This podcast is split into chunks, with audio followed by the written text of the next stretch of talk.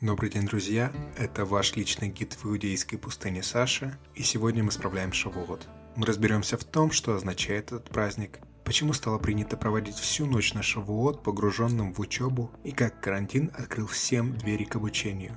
Я решил записать этот подкаст на ночь глядя, не только потому, что в это время никто не будет шуметь и мешать мне, но и чтобы мы могли распробовать эту традицию вместе с вами – Шавуот – это праздник дарования Торы, урожая ячменя и первых фруктов, который справляют через семь недель после Песаха. Это один из трех праздников, на которые во времена древней еврейской государственности было принято приходить в Иерусалим и приносить дары. Этот праздник упоминается в Торе, а значит мы можем гордо именовать его Хак, а ваши друзья будут рады услышать Хак Самех. И раз уж этот эпизод помечен как двар, давайте чуть-чуть подумаем про недельную главу Шавуот. На праздник приходится два отрывка. Один из книги Исхода Шмот, второй из книги Второзакония Дворим.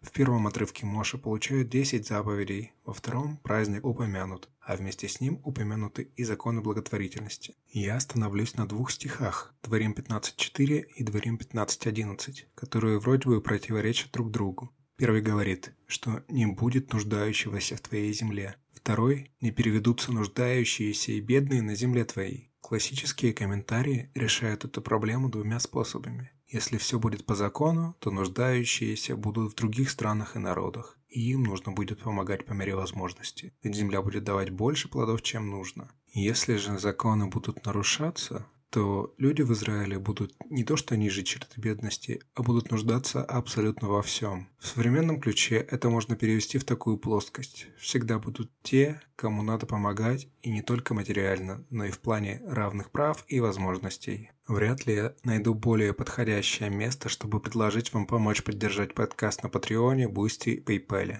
Все ссылки будут в описании.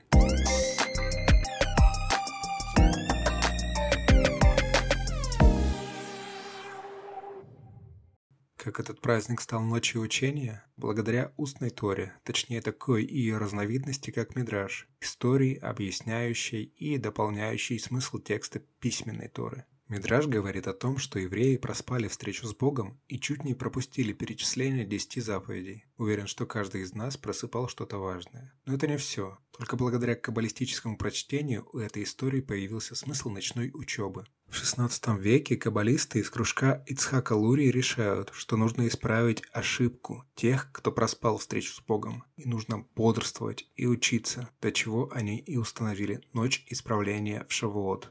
Другая традиция – есть молочные продукты, тоже часто возводятся к трактовкам. В Шавуот дети обычно начинали свое обучение, и первые буквы для них покрывали медом, либо за них давали что-нибудь очень сладкое. Стих из песни песней, где говорят о том, что поцелуи с любимым похожи на мед с молоком. Связали со сладостью обучения, и раз есть мед, то почему бы не приготовить к нему сырников?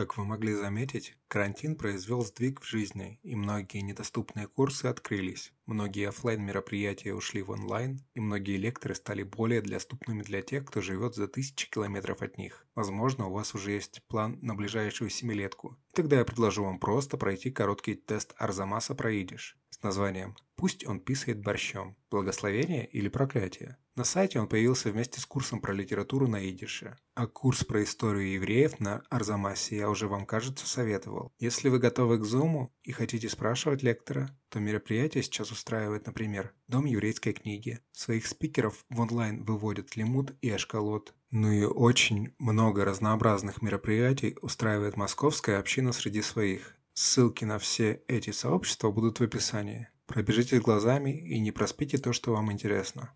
Хаксамех. Самех.